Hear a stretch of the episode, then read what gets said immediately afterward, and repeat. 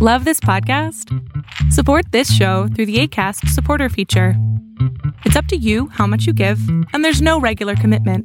Just click the link in the show description to support now. Everyone knows therapy is great for solving problems, but getting therapy has its own problems too, like finding the right therapist, fitting into their schedule, and of course, the cost. Well, BetterHelp can solve those problems. It's totally online and built around your schedule. It's surprisingly affordable too.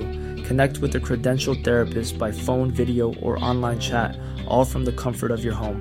Visit betterhelp.com to learn more and save 10% on your first month. That's BetterHelp, H E L P. I'm Sandra, and I'm just the professional your small business was looking for. But you didn't hire me because you didn't use LinkedIn jobs. LinkedIn has professionals you can't find anywhere else, including those who aren't actively looking for a new job but might be open to the perfect role, like me. In a given month, over 70% of LinkedIn users don't visit other leading job sites. So if you're not looking on LinkedIn, you'll miss out on great candidates like Sandra. Start hiring professionals like a professional. Post your free job on linkedin.com/people today. Fiction, science fiction, horror, fantasy, crime, LGBT, thriller. You have now entered the House of Mystery with your hosts, Eric Shapiro, David North Martino, John Copenhaver, and Al Warren. Heard on KCAA 106.5 FM Los Angeles 102.3 FM Riverside. and 105.0 AM Palm Springs. Welcome back into the house of mystery. I'm Al Warren, Mr. David, Dime Store Martino. It's dime store now. Okay. We're back to the dime store because I'm store, still yes. I'm stuck in the 50s, and it's going to Yeah. be five and dime Five and dime, at best. five and ten cent. Wonder what you would have bought there back in the day because you see, if they didn't have DVDs, so what would No. you be doing Or in a Blu-rays? dot, dot? Yeah, so what would you do in a five and dime? Yeah, I don't know. You know, it's funny. We had five and dimes. They, they of course, you know, didn't sell stuff for five cents and ten cents. You know, back in the eighties. But I Yeah. can't remember what I bought in those stores. Cheap earrings or something Yeah. like that. I'm sure. Yeah. You know, all your all your makeup and stuff. Yeah, that's it. you know, when you were going to the Kiss concert, you had to put on oh, your parents, Yeah. poor parents. Okay, well, let's um, enough of this cheap talk Yeah. that you do all the time. You know, we got we got serious That's people right. waiting here. We got, we got a publisher, writers. We got this. This is important. You're sitting down, right? I'm sitting down. Well, good, good. Now we're going to talk about a new book called House of Haunts, and uh, Heather Daughrity is the um, author, editor, and her husband is a publisher and has written books as well, Joshua Lloyd Fox. So thank you for being here, guys. Happy to be here. Thank you. Heather, so you've got this book, House of Haunts. So what is it we're talking about here? Now, you, of course, you got a foreword by Josh Malerman, so that's going to be a huge boost for you. But it's also got. To, do you feel a lot, a lot of pressure when you have a foreword from someone so big? Uh, it definitely, I, I was nervous to send him the stories, you know, because he is big and obviously knows what he's doing. And so when we finally had the whole anthology put together and ready to send to him, because his foreword was the last part of it, I, I was a little nervous. I thought, gosh, I hope, I hope he thinks this is as good as I think it is. Um, and then he did. So that worked out nicely, I guess, all around. Because that would be crazy. You send it to him, and then he's like, "Oh, it's good. Only you need to." And they start giving you all this advice. That would be like just devastating, right? So uh, the foreword he wrote was wonderful, you know, gorgeous, great stuff in the book. But my favorite thing was the message he sent me. He was in the process of reading the book and he sent me a message that just said, this book, it is so Oh my. good. And I was like, Josh Malerman just said my book is so How dare fucking you! Like I couldn't believe it. Like that, that, that's, that's high praise for me. No, it is. I know. I'm I'm the only guy he said that about too. That, but that was on a different thing. It wasn't about a book. That was that was a totally different thing we did. But um, so you guys are are together. And now let's get this right. Now you have a publishing house, right? So you, you have a small publishing house.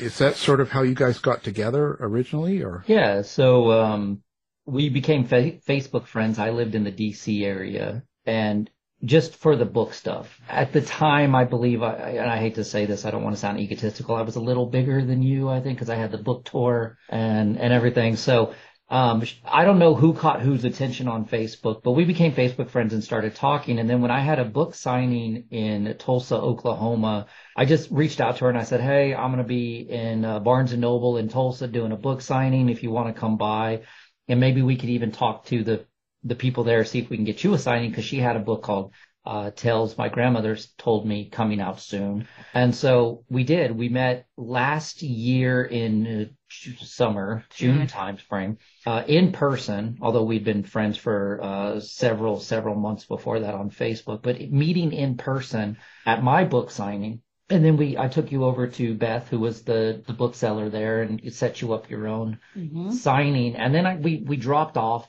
and I actually dropped off because I was doing my own stuff in my own life. And then I owed her a review for Tales that I never wrote. I still haven't written it.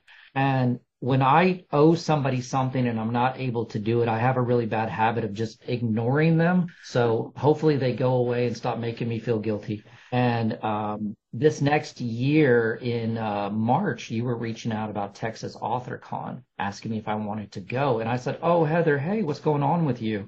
And we started talking and come to find out we had both been single for that whole last almost year and um, our lives were moving weirdly in par- parallel courses and that talk became one of many. And about four months later we got we tied the knot at bishop castle in colorado and water tower hill publishing my press absorbed her press and we're now moving forward by leaps and bounds. We're compounding everything we had started doing uh, now that we're doing it together. Yeah, but Heather, did did you actually buy a book at that book signing and get him to sign it?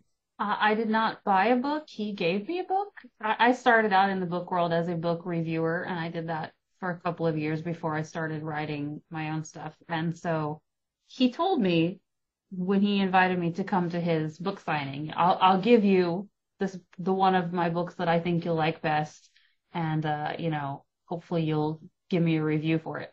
And he gave me the book, and I did give him a review for it. And he three stars. He three? still to this day won't let me forget that I only gave him. Good, maybe she, maybe it was a one, right? She was being yeah. nice. She told me it needed a good edit, and since then she has edited it. edited it. It's more than three stars now because it's had a good. Three and a half. There you go. Editing's really important. I think a lot of writers don't realize there's, especially, uh, you know, in today's world, I'm not saying yours, but in today's world with Amazon and with the availability, you can just publish anything so quickly and instantly. You just need a few bucks. You don't need to have any of that stuff behind you, really. So a lot of people put things out and writers that have really good ideas, but they don't necessarily run it through an editor. So editing is really important, don't you think? Well, I I, I am an editor. That's how I make my money. That's my day job. I edit other people's books. Um, and I always say, kill your darlings, but pay your editors because I, I've read so many books that are great ideas, but have so many just basic grammatical errors, misspellings and stuff in them that it really takes away from the story. And I'm like, guys, get your book edited. It will do so much better. It's worth it. Trust me. Pay your editors. I, I will say in her review, and even if it was three star, that doesn't matter, but her review was my favorite. So I write a series of books that are multi-genre. And this was, it's a, it's a serial killer thriller book. Um, and I, I thought her being an, a horror fanatic. They would be the only one that I've written that she would even like. I didn't give her any of the other ones. But I held on to that review and even the suggestions she made within it stuck with me. I mean, maybe that made you stick with me a, a bit. And I think that's how we are. So, so she says pay your editors. And I say, if you can't do that, marry them. well, yeah, that's a cheaper way of doing it. It is. In the short term, yes. yeah, checks in the mail, right? Hmm. Heather, why did you get into editing? Like, what was it that drew you there? Was it something you'd always been? Need for money. Um, okay, perfect. I, I I started doing reviews and then I started writing. And after um, my second book came out, which was Tales My Grandmother Told Me, I had been married before.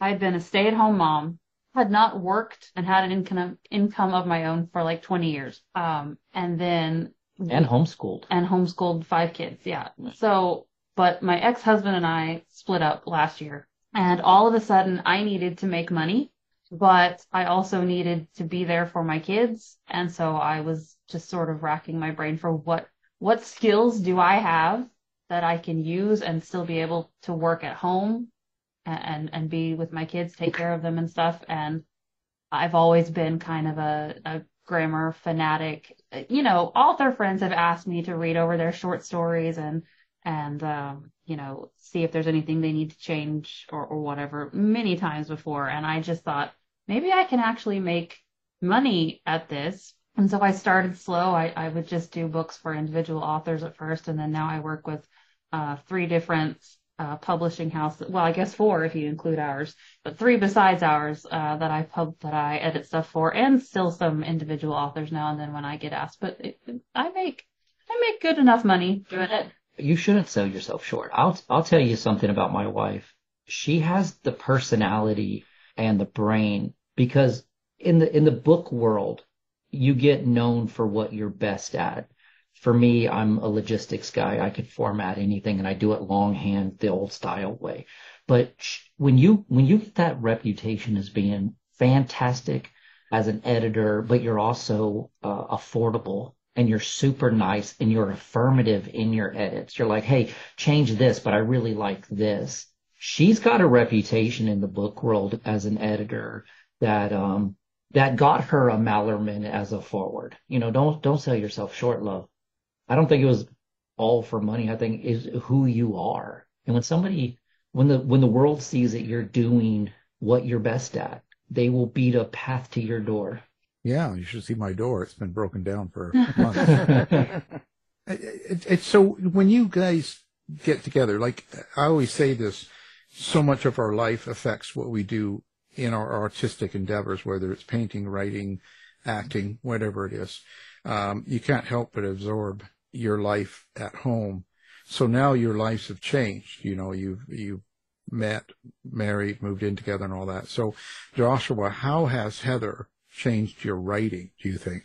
Wow. Um, I will say that my writing and publishing, and, and we both maintain a day job through all this, but um, I was able to kind of take a step back and take a consulting job instead of like, you know, full 80 hour a week job like I had before. But our, our life now, and that's such a great question. Our life now is books.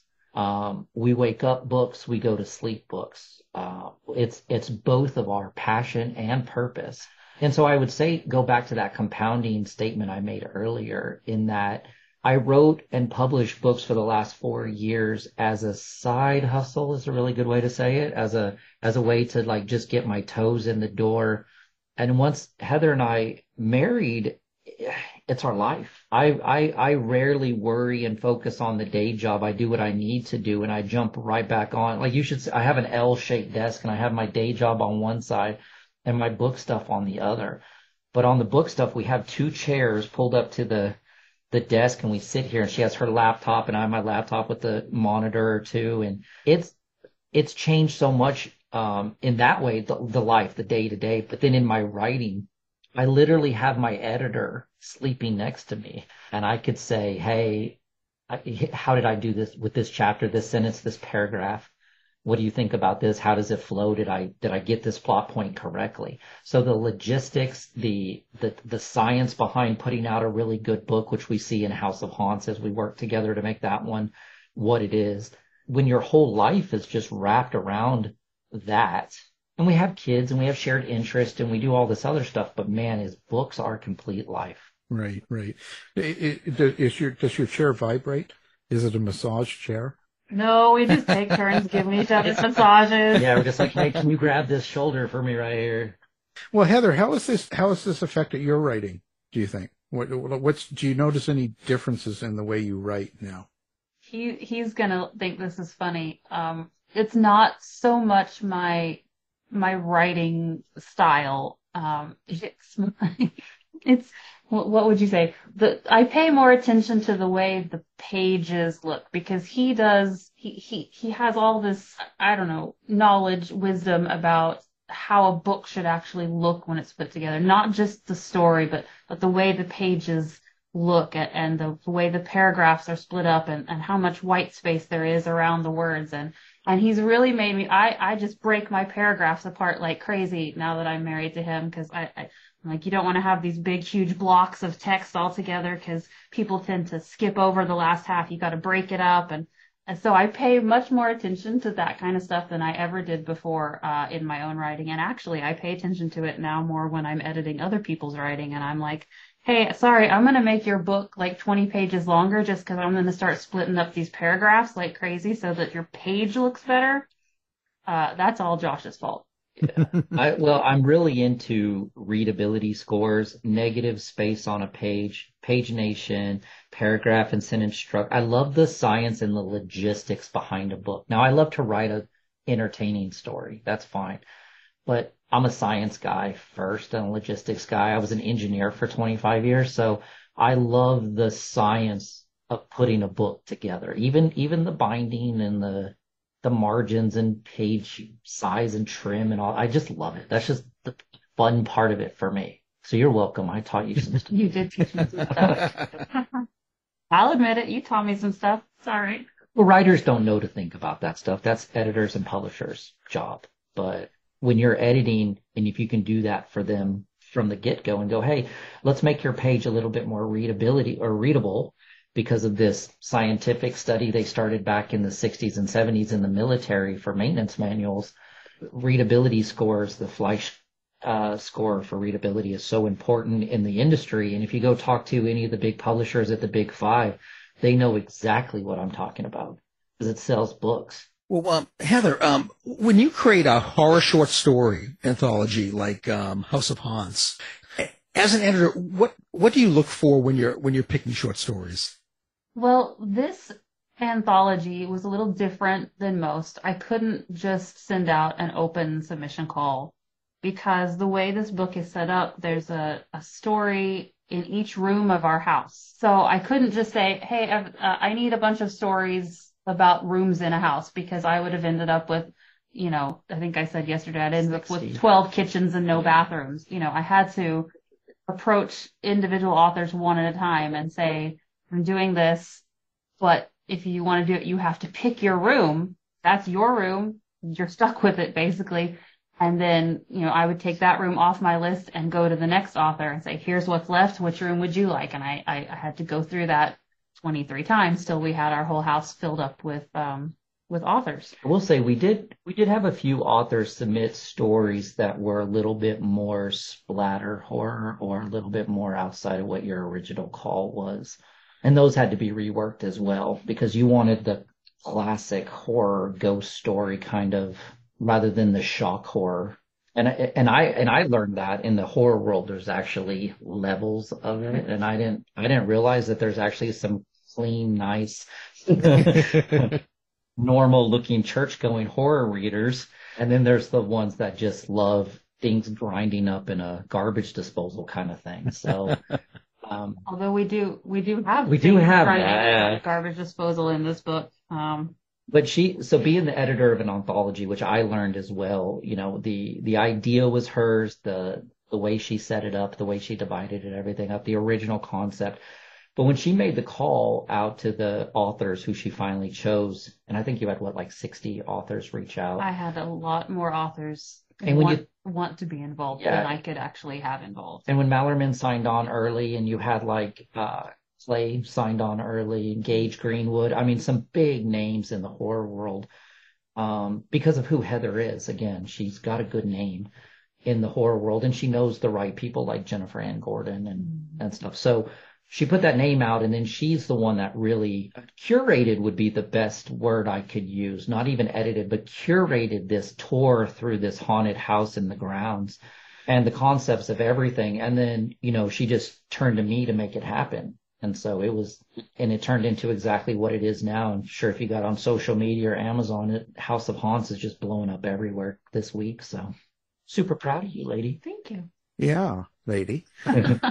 what you kind of outline in your mind as a story and how you want this, how you want this book to come together, this anthology.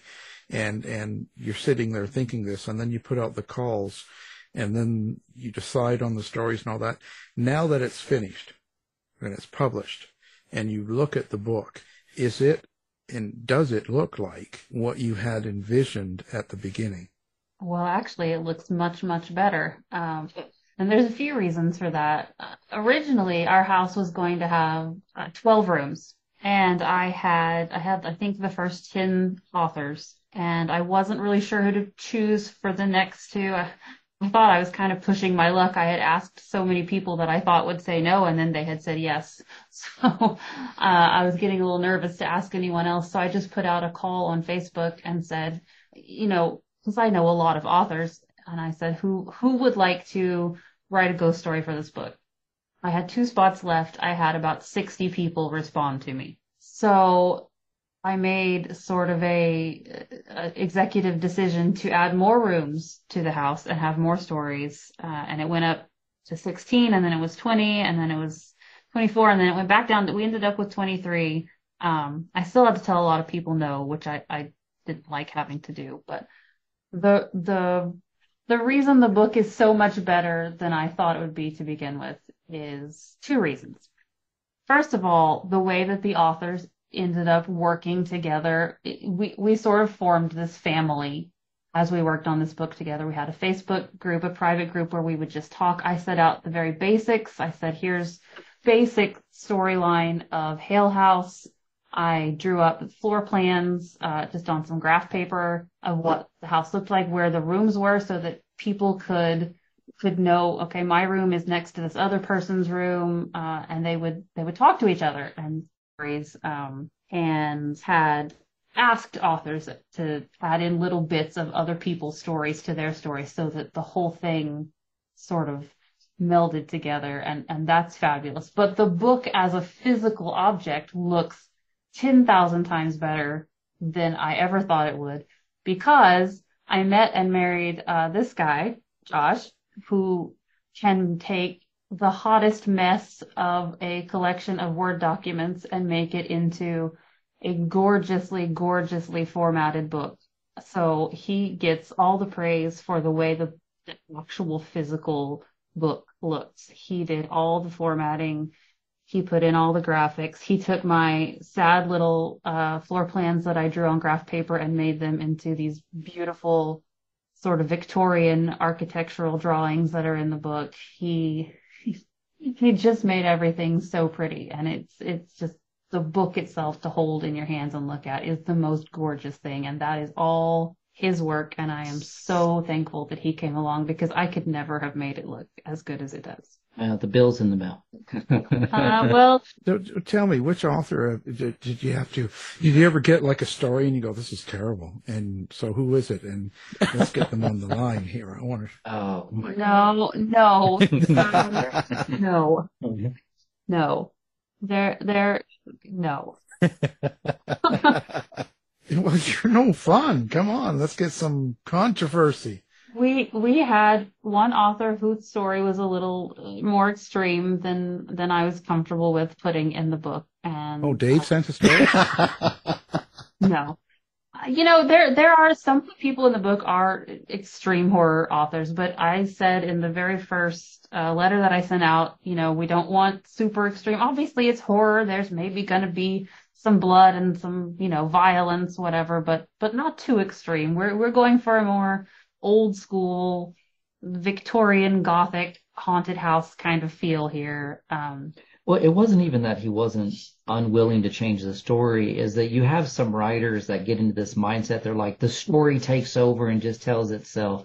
I don't know how true that is. I've written six novels at a hundred thousand words plus, and I'm not, and I'm a pantser. You know, things happen that I don't, don't expect to happen, but I in no way let a story take over, especially if I'm writing within guidelines and word count rules because of the publishing cost. You have 23 authors, and if they if they all write 15,000 words, you know, stories, that publishing that book's going to be too expensive to publish. And so she set those rules in place, and because of artistic artistic license, we had to tell one author, you know, pretty much no. And that's, there's no right or wrong about that, but she had very clear guidelines. And when writers take artistic license outside of those guidelines and then blame said artistic license, you're not, you're not being the team player and you're certainly not, you know, wanting to be a part of this, and especially when we have 22 other authors who are not doing that.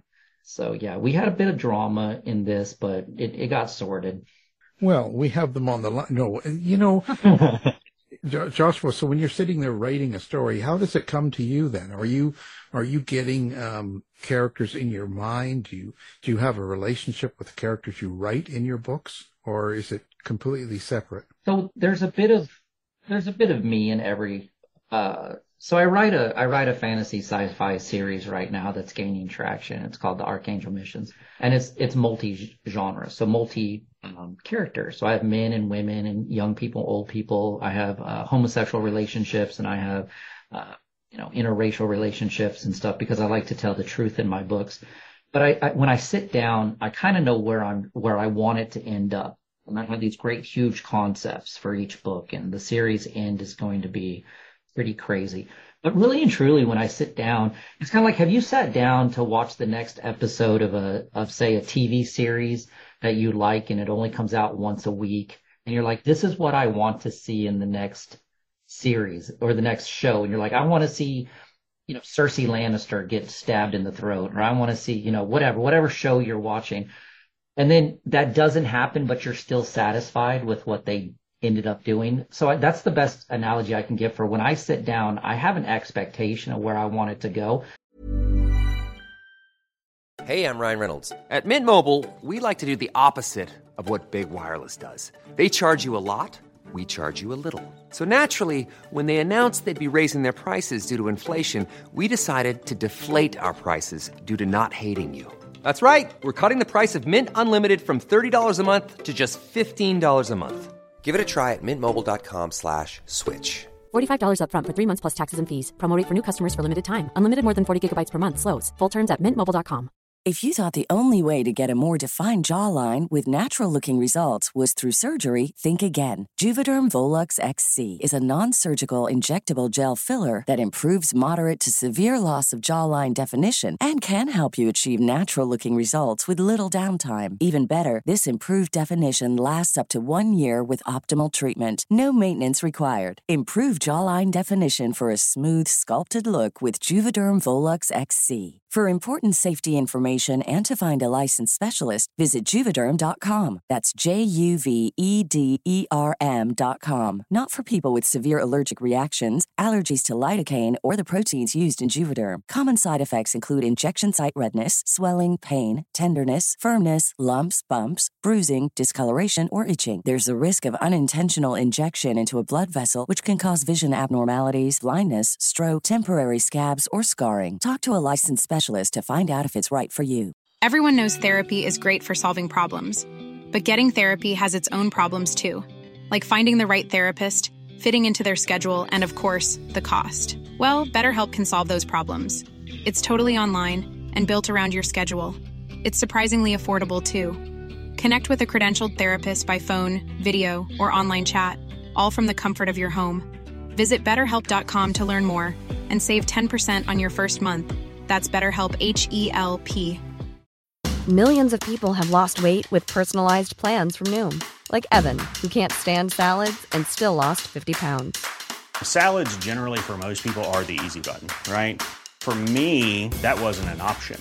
I never really was a salad guy. That's just not who I am. But Noom worked for me. Get your personalized plan today at Noom.com.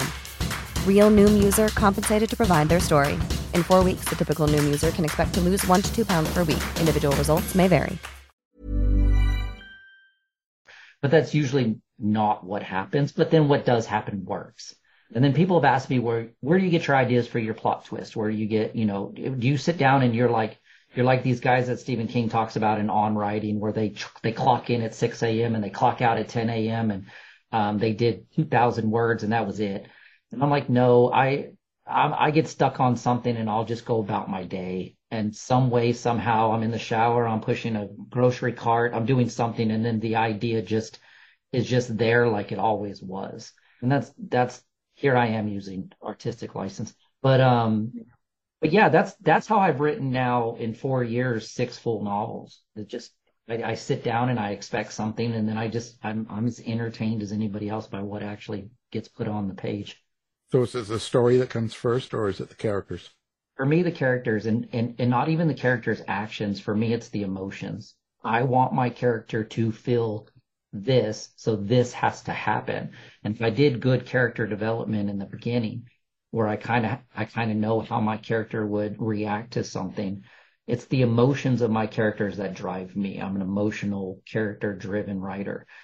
Action and description, I'm a very minimalist writer, but I will 100% put in there how a character felt about a specific situation. And, and that probably st- stems a lot from being a, a little bit more of an emotionally intelligent person rather than just watching action movies and football and drinking beer and barbecuing with the guys. I'm a little bit different when it comes to that yeah, it's it's character driven first, and then within that character is the emotions. So that's Heather that watches the football with the guys and drinks beer. I, I think it I think it's quite funny that he said that because he does do all those things, uh, barbecue and watch football and stuff. But but, but he's he's a complex uh, individual. Yeah, multifaceted. Thank you. Yeah. Renaissance man, he does it all. There you go. That is true. That is true. It's he what he said is not wrong, but he also does all these other things. Well, how do you take this, like uh, Heather? Like, what kind of relationship do you have with your characters, and do you sort of create them in your minds? Do you do you see them as real? Do you have do you hear their voices like when you're doing dialogue, or uh, how is your experience writing characters? You know, it's been uh, it's been a while since I actually wrote anything of my own. I'm gonna have to think about that.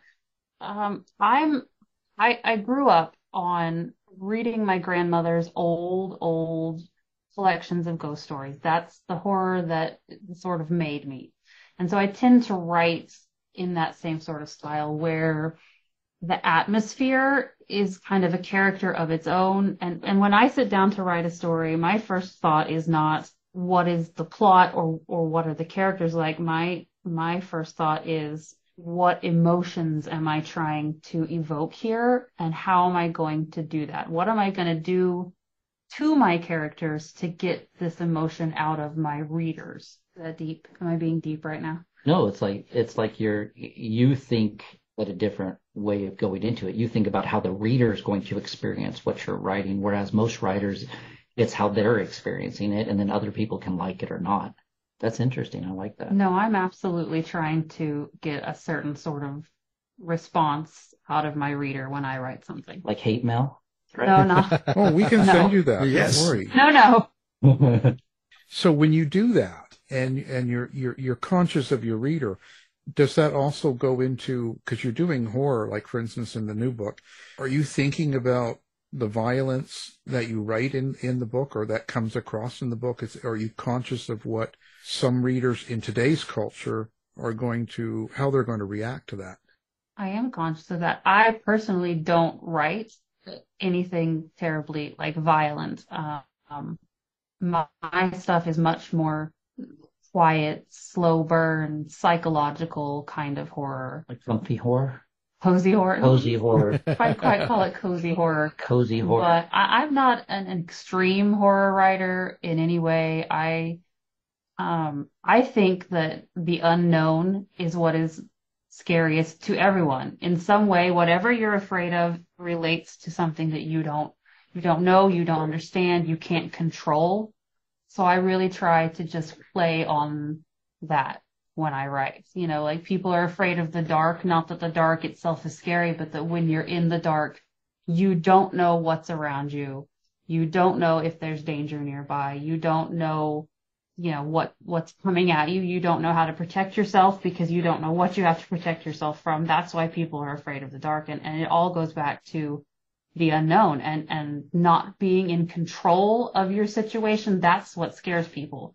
Um, so I try to play on that, but I don't do it in any sort of, um, violent. No, you're just stressing folks out. I, I, I like people to, I like people to say, you know, that scene was so tense, you know, or I could, I could really feel, you know, the characters, uh, uh, fear or their, their anxiety or whatever in the scene. But I, I, I definitely try to do that in a very quiet. More, more like a Alfred Hitchcock sort of, a, more of a, a terror or tension. Yeah. We just we just had that conversation last We night. had a whole conversation about Alfred Hitchcock last night. It was what we were watching Fall of the we were watching Fall of the House of Usher and Yeah. the gentleman that's highly respected that does all those shows is just ripping off Hitchcock. He's taking other people's work and putting it in a bite sized chewable way that society's accepting it now and making money hand over fist while not being original. It's a whole conversation we had last night.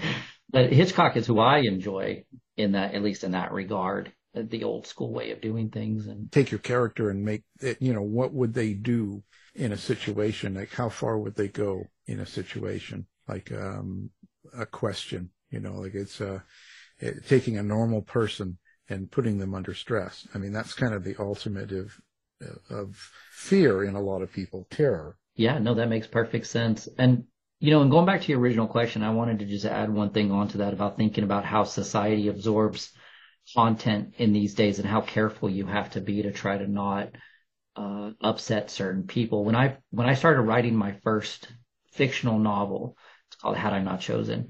Um, I wrote what I knew. I'm a straight white Christian male, and that's what I wrote. And I had an editor at the time, and I loved to work with very diverse people.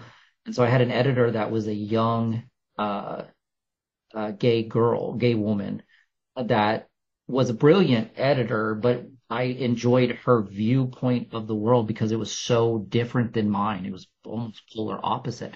And so where I would write a, a, a line that maybe come across as masochistic or, or, uh, you know, definitely like, Hey, you're too much man in this, in this line. It really got me to thinking, like super got me to thinking. So I finished Chosen, ended that, and I started Amongst You. And in Amongst You, I 100% wanted to write about police brutality and uh, people that I don't have really anything in common with in the external. And man, I think another thing that writers, if they don't do it, they should do it, is almost making yourself uncomfortable, writing things that maybe would help you to research if you don't know it, or understand that the way you see the world is not how the world may really work. And going back to how you want to provoke a response from your reader, I get very nervous, extremely nervous, especially as we grow about offending anybody with my writing. And I know they say you shouldn't worry about that. Don't try to please anybody but yourself. But it it is a scary situation in the world today as you as you grow more and your your name gets out there more and you have a reputation. And for me, it's also for my children and stuff. So I think about that too now when I'm writing, trying to write from a less Christian white male viewpoint. And I think it comes across now, you know, several books in that maybe I, in this process, have seen the world differently and hope that my readers do too. Yeah, it's it's it's definitely an interesting world. Like things are changing around us daily, and so it's something to be aware of. But yeah, you can't you can't change your original concept too much, but you have to be conscious, I guess, of what mm-hmm. who your readers are. It makes the story better, right? I think it does when I when I have people as characters within my book.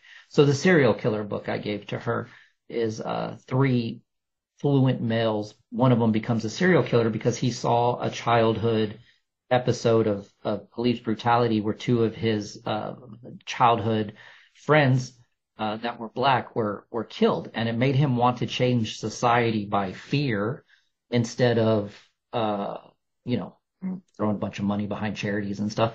So uh, so he becomes a serial killer, very prolific serial killer, and he has he is all he's doing is literally trying to create fear in society for so that people would go back to the police, would go back to relying on those who who protect us from that very thing.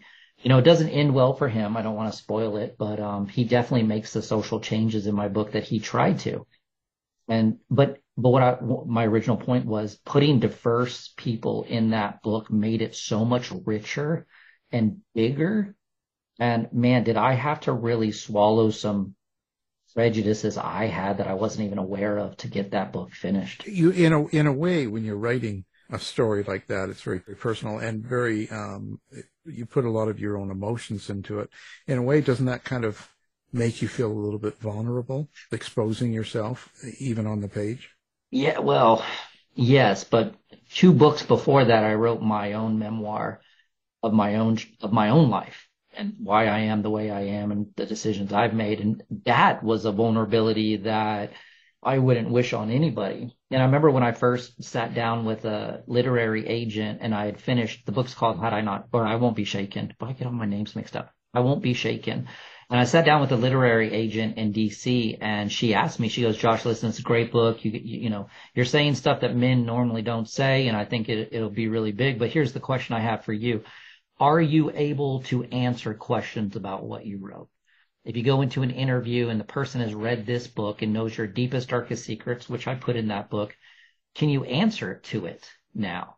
Man, that's a gut check moment. That's a should I really be doing this? Because now the world's going to know fully who who Joshua Doherty is, Joshua Lloyd Fox, and why I am the way I am and done what I've done and why people feel the way they feel about me. So I am, I'm answering your question in that I had written that first book. So by the time I got to like amongst you, it, it wasn't as bad.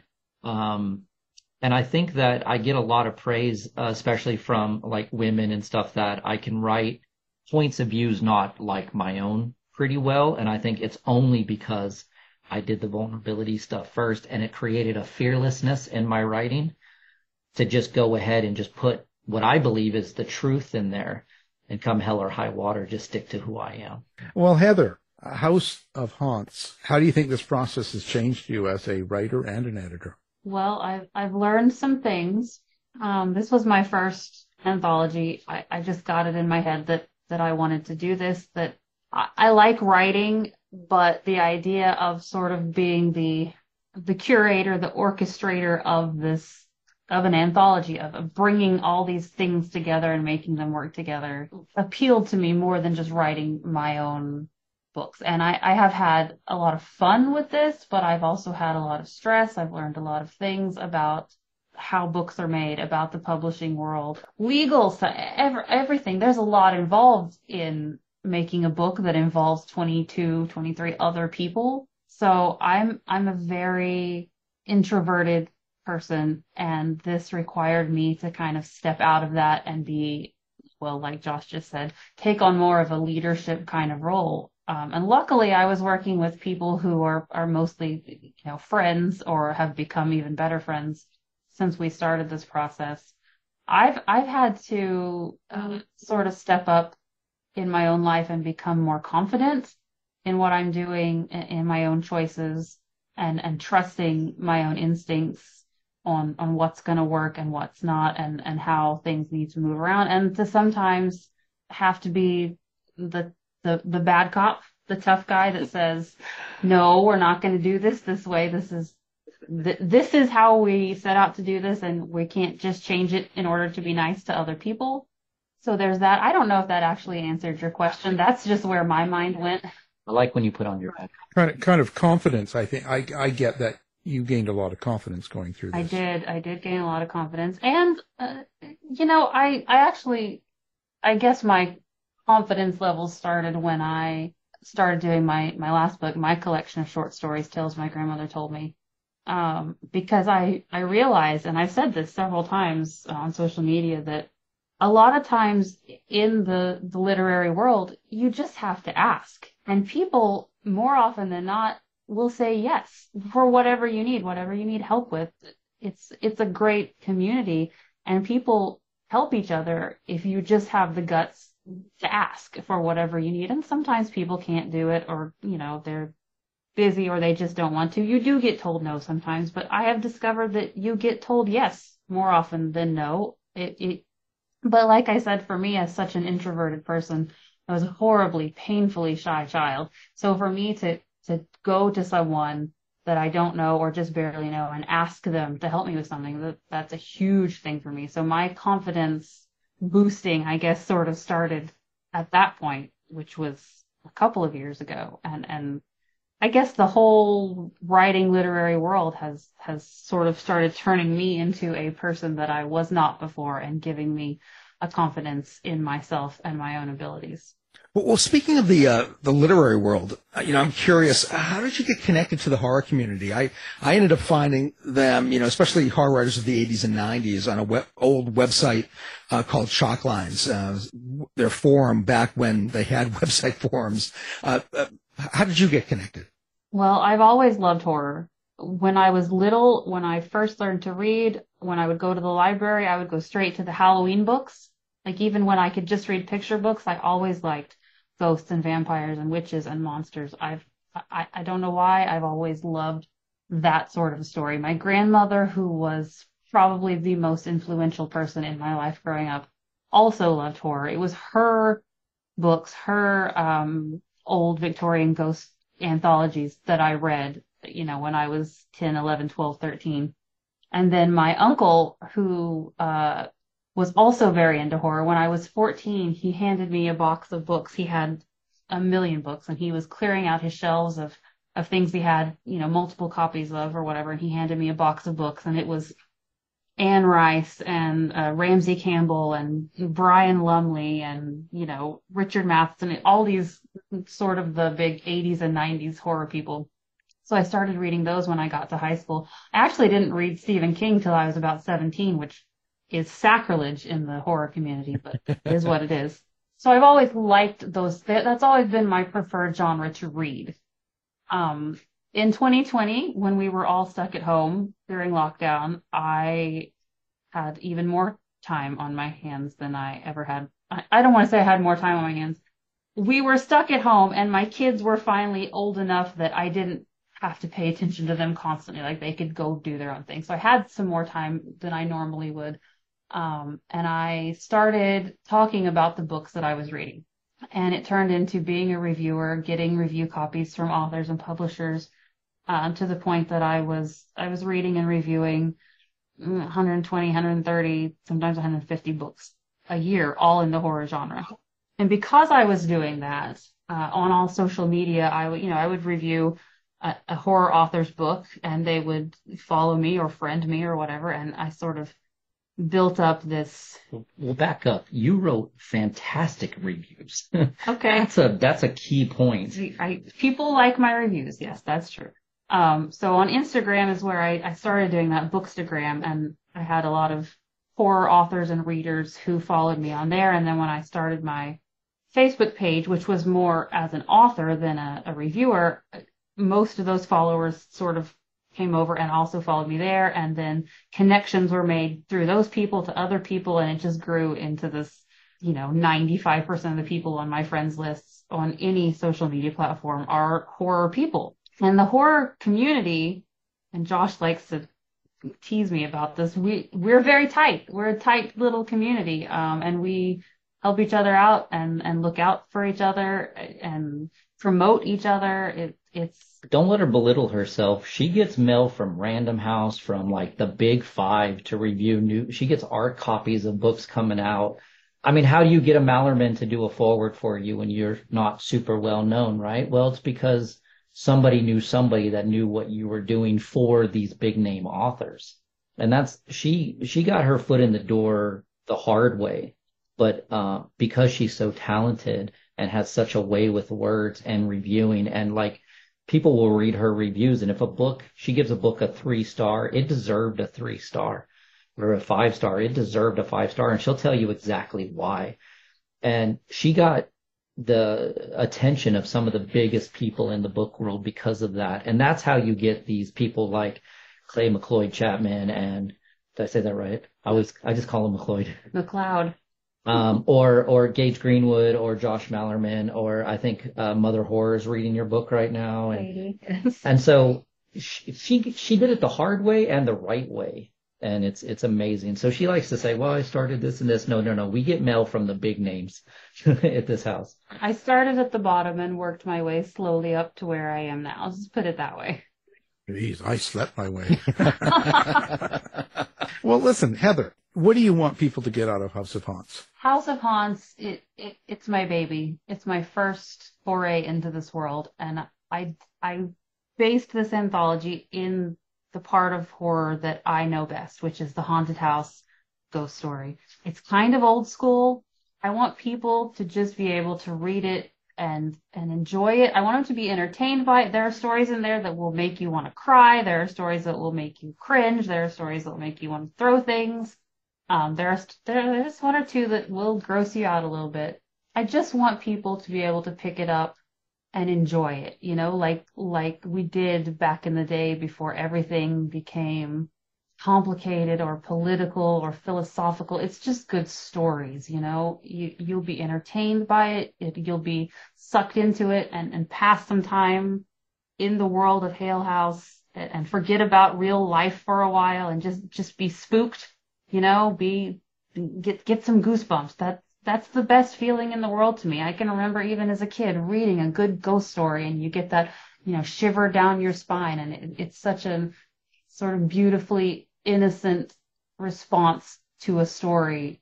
And I just want people to have that. I don't want it to have to be this complicated thing. I just want it to be a pleasurable, scary reading experience. Did you write that down? That's No. not practice. Yeah, yeah. Hold on. Let me. I'm I'm writing this down. I, I'm learning how to be a writer here. I've got to try and get it.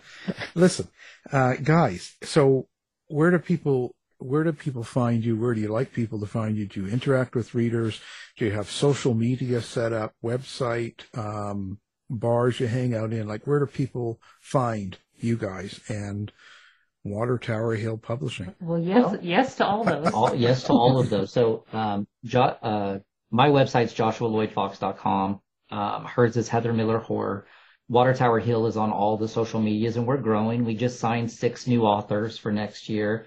Uh, one's a professor in college that wrote a Latino vampire story we're excited about. Another one wrote a true crime fictionalization in Mississippi we're excited about. You know, when we went back to the very beginning of this interview and we talked about the multi genres that aren't all horror, that's what Water Tower Hill is all about. And then Parlor Ghost Press is going to release the next book in this House of Haunts series is going to be called Hospital of Haunts. We released that yesterday. No, we released the news of it yesterday. really, we released the news of it coming October 1st of next year. So because of the success of, of House of Haunts, we're just going to ride that train as you do in the book world. And yeah, you can find us everywhere. Water Tower Hill, um, on social media, uh, Joshua Lloyd Fox, Heather Miller, horror.com. Yeah, all my uh, social media pages are H Daughrity Horror uh, on Facebook, Instagram, Twitter, or or X now. Um, it's the same thing on all those. There's a Parlor Ghost Press Facebook page, uh, and if people would like to order our special limited edition signed and numbered version of House of Haunts, they can order it from the Parlor Ghost Press uh, Facebook page. There's a direct link to order it there, or you can find it on Amazon um, in all formats. and they're coming to uh, like Gibson's up in Concord, New Hampshire. Just got their order in today. We're we're in Ingram, so we're getting bookstores to get it in. Um, any kind of media for that, including this show, um, is helping with that. So yeah, we're we're hoping to be stupidly visible and right in your face. Um, you know, moving forward in a nice way. year. Not even in a nice way. I'll uh, I'll I'll be in a nice way. And and if you want to find us at the bar, uh, lately we like to hang out at um the cigar box yeah, cigar box. uh, here in Tulsa. It's a nice it's a nice dark, smoky jazz in the background. You know, sort of mid-century kind of feel to it bar. It's great. We like to go in there. He smokes a cigar. We have a some whiskey and relax. Where uh, Gardner's knows us really well here. Uh, Magic City Books, um, we're hoping to get in there with them here in Tulsa. We like Tulsa as a book. It's a good book city. It really is. Well, fantastic. Now we're going to have everything up, up on our websites and so people can find you easily. So of course the book to look for is House of Haunts and uh, our guests, Heather Daughrity and Joshua Lloyd Fox. Thank you very much. Thank, you very much for having us. Thank you both. You've been listening to the House of Mystery radio show. To find out more about our guests, hosts, or shows, go to www.houseofmystery.com. Show's over for now. Was it as good for you as it was for me? Yeah. good night. This has been a production of Something Weird Media. I'll be back. You've been listening to the House of Mystery radio show. To find out more about our guests, hosts, or shows, go to www.houseofmystery.com. Show is over for now. Was it as good for you as it was for me? Well, good night. This has been a production of Something Weird Media. I'll be back.